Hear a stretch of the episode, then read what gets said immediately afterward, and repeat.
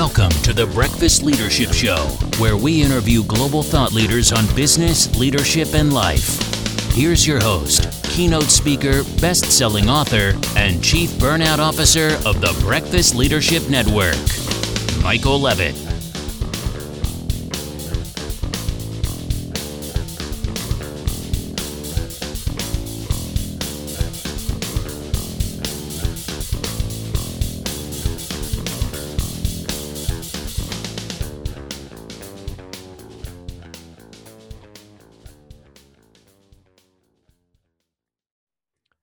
Happy Wednesday.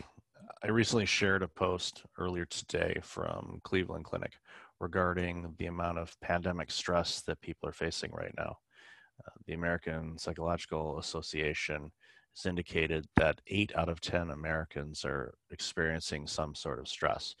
Burnout is increasing, working from home burnout is increasing.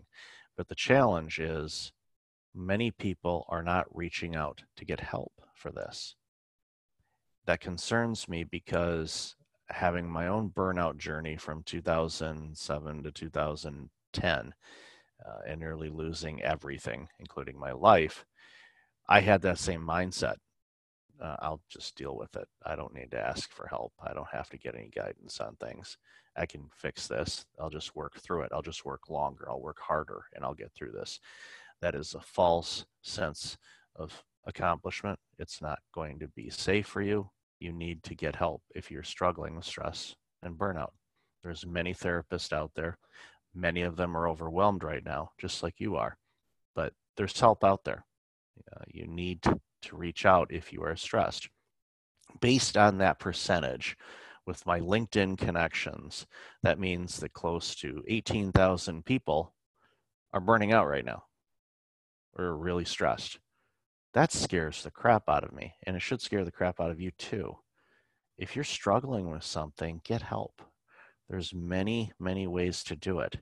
There's no shame in asking for help. Have I used therapists before? Yes, I have. I've used it for a variety of different things that I was struggling with myself. And this was after my burnout. I'll publicly admit that. Um, it, it's helpful to use them because they can guide you and give you the tips for you to do the work so you can get through it. Ultimately, it's you that has to do the work. A therapist can guide you. They can't do the work for you. You have to do it, and you can. I believe in you. I know you'll get through this. This pandemic is impacting everybody in a variety of different ways, but you don't have to suffer. That's the thing. You don't have to suffer through this. So get the help you need. Reach out send me a message. I can connect you with therapists in your area. I, I know people all across the globe. Uh, if you want to chat with me, we can line up a time to chat. This is not a case for me trying to get business. I want to make that perfectly clear here. My purpose is if you are struggling, go get help, okay? I don't want anybody burning out. It was horrible for me. I don't want anybody else to go through what I did.